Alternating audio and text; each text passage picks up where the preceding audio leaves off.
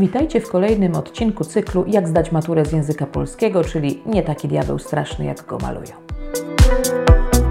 Po cyklu odcinków poświęconych maturze na poziomie podstawowym przychodzi czas na kilka uwag dotyczących poziomu rozszerzonego. Witajcie więc humaniści. Dziś opowiem o wypowiedzi argumentacyjnej. Zapraszam. Kryteria oceny wypowiedzi argumentacyjnej znajdują się, jak wiecie, w informatorze maturalnym przygotowanym przez Centralną Komisję Egzaminacyjną. Czytamy tam, że egzamin maturalny z języka polskiego w części pisemnej na poziomie rozszerzonym sprawdza umiejętność tworzenia wypowiedzi argumentacyjnej w formie wybranej przez zdającego np. rozprawki lub szkicu, wymagającej odniesienia się do tekstu historyczno-literackiego albo teoretyczno-literackiego albo krytyczno-literackiego. Po pierwsze, znaczy to, że do wyboru macie rozprawkę lub esej. O tej pierwszej formie mówiłam w poprzednich odcinkach. Zaś esej to forma inna.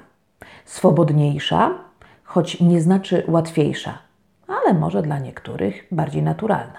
Forma ta polega na przedstawieniu subiektywnego, własnego punktu widzenia. Mało tego, esej, czyli próba, nie przedstawia gotowych rozwiązań nie jest formą skończoną, tylko nomen omen próbą dojścia do jakiegoś rozwiązania.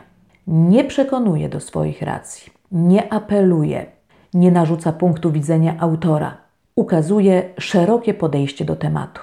A aby było szerokie, musi korzystać z wielu odwołań kulturowych. Musi sięgać do różnych książek, filmów, utworów muzycznych, poglądów filozoficznych, do różnych autorów niekoniecznie lektur szkolnych.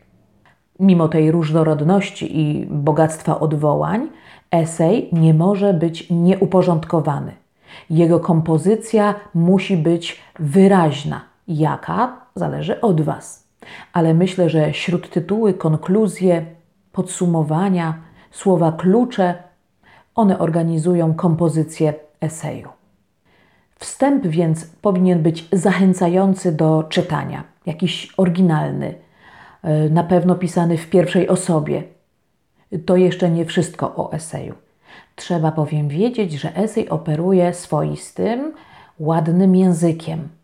Nie stroni się więc tu od figur stylistycznych, od śmiałych porównań. Słownictwo jest wybrane. Styl, choć nieco swobodniejszy, nie jest jednak nigdy stylem potocznym. Myślę, że najlepiej przekonać się można, czym jest y, esej, czytając dobre eseje. Kilka z nich znajdziecie w informatorze maturalnym jako realizację tematów maturalnych, ale myślę, że z wielką przyjemnością czyta się eseje Zbigniewa Herberta z cyklu Barbarzyńca w ogrodzie. Mogą się one przydać i jako eseje forma, i jako ciekawe źródło wiadomości. Kolejna rzecz wynikająca z uwag dotyczących pisania matury rozszerzonej, sugerowana w temacie, to odnoszenie się do tekstu historyczno-literackiego albo teoretyczno-literackiego albo krytyczno-literackiego, czyli tego, który załączony będzie do tematu. I tu bardzo ważne jest, żeby najpierw odnaleźć w załączonym do tematu tekście problem, jakim zajmuje się autor. Następnie ustalić, jakie jest zdanie autora na temat tego problemu.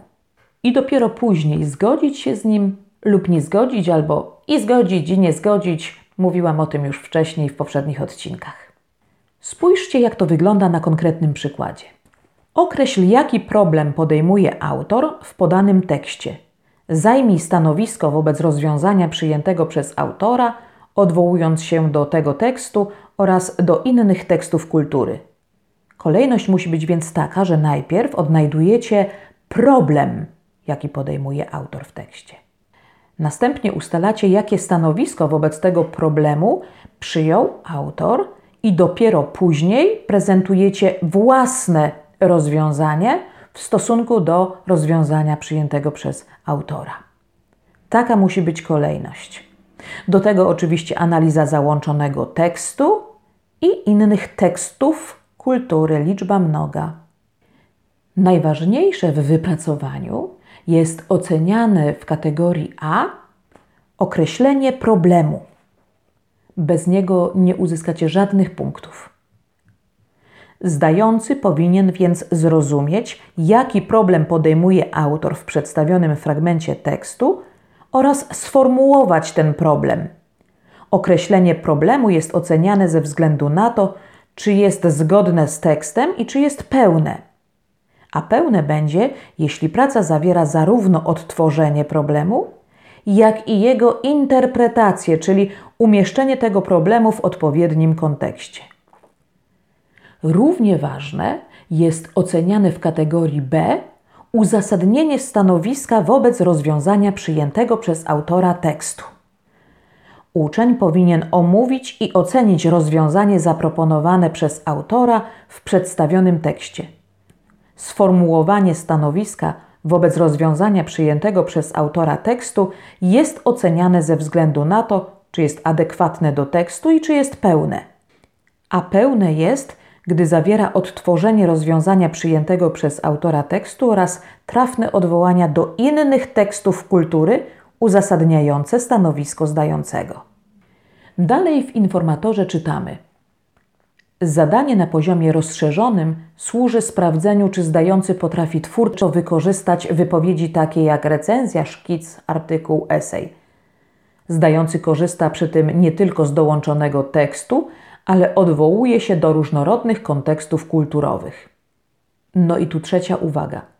Pisząc wypracowanie na poziomie rozszerzonym, należy uruchamiać różne konteksty: biograficzny, historyczny, teoretyczno-językowy, teoretyczno-literacki, historyczno-literacki. Jeżeli wybierze się esej, wpisane to już jest w samą tę formę. Natomiast jeżeli zdecydujecie się na rozprawkę, Trzeba po prostu o tych kontekstach pamiętać i się do nich odwoływać. Na zakończenie dodam, że pozostałe kategorie oceny wypracowania zamieszczone w tabeli są takie same jak te na poziomie podstawowym. Zwróćcie jednak uwagę, że są surowiej oceniane. Przyznawane jest za nie mniej punktów. Pamiętajcie też, że wypracowanie na poziomie rozszerzonym nie może liczyć mniej niż 300 słów ale o to się nie martwię. Humanistom pisze się samo. I tyle na dziś. Dziękuję. Mam nadzieję, że zdający egzamin maturalny na poziomie rozszerzonym po prostu lubią pisać. Dzisiejszy więc odcinek ma tylko zasugerować miejsca, o których nie wolno w tym pisaniu zapomnieć, żeby nie ominęła Was punktacja. Zachęcam do subskrypcji i naciśnięcia dzwoneczka. Przed nami odcinek o analizie i interpretacji tekstu. Do zobaczenia.